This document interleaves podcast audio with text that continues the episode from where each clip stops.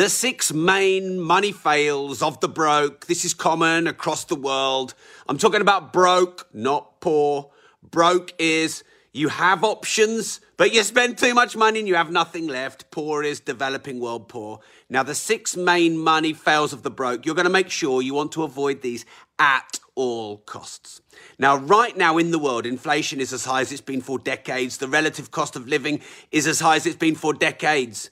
The relative um, amount of taxation is as high as it's been for decades. Fuel, food, heating, electricity, you name it prices are skyrocketing and you must be prepared.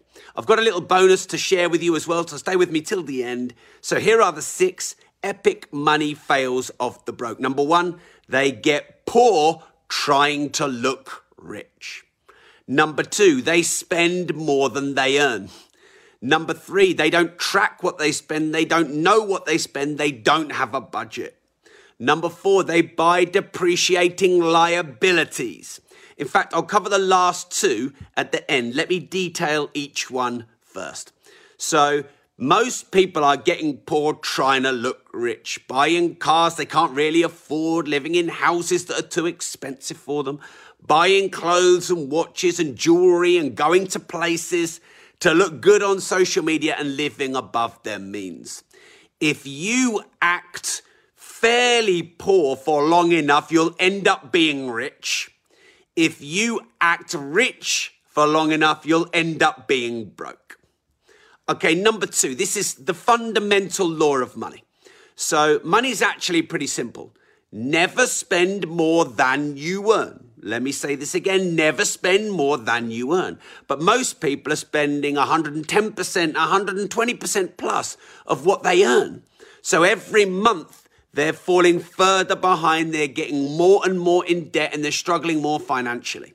And the law of compounding um, was stated, I believe, by Warren Buffett as one of the eighth, in fact, wonder of the world. Now, if you are in credit and you have the law of compounding, then it can really snowball and you can make a lot of money. But if you're in debt and there's the law of compounding, it can reverse snowball very quickly. So keep it simple. Never spend more than you earn, even if you only uh, save 1% or 5% of what you earn, and target to increase that over time. Okay, the third thing is they don't track what they spend, they don't have a budget. Um, you know, they don't um, save a portion of their earnings. They're not disciplined with their spending. They're not delaying gratification. Uh, and often this is trying to keep up with people on social media or that instant fix, that addiction to those um, emotions. So have a budget before the money comes in, apportion what you're going to save, what you're going to spend, what you're going to live on. Um, and you can even game yourself by having separate accounts and only having your monthly budget spend on a card. You could use a charge card instead of a credit card or in your spending account. Okay, so number four then is that people buy depreciating liabilities. So they buy cars that halve or two thirds in value over three or five years. They buy a, a watch in a, a, shop which halves in value after nine months. They buy clothes which goes down by 70 or 80% within a year. Whereas you can actually buy appreciating assets. Anything can actually be a depreciating liability, or anything can be an appreciating asset. You can buy a car as an asset, a car as a liability, a watch as an asset a watch as a liability. You can buy clothes in the sales and they can maintain their value, or you can spend a load of money on clothes that are worth virtually nothing the minute you've walked out of the shop in them. Um, but if you buy appreciating assets instead of depreciating liabilities, you're going to not make one of the six epic fails of the broke. So, number five is they spend when they're emotional. So, a, a, fundamental law of money is you will make better money decisions when you're emotionally balanced, when you're emotionally neutral, when you can see the upsides and the downsides, the highs and the lows.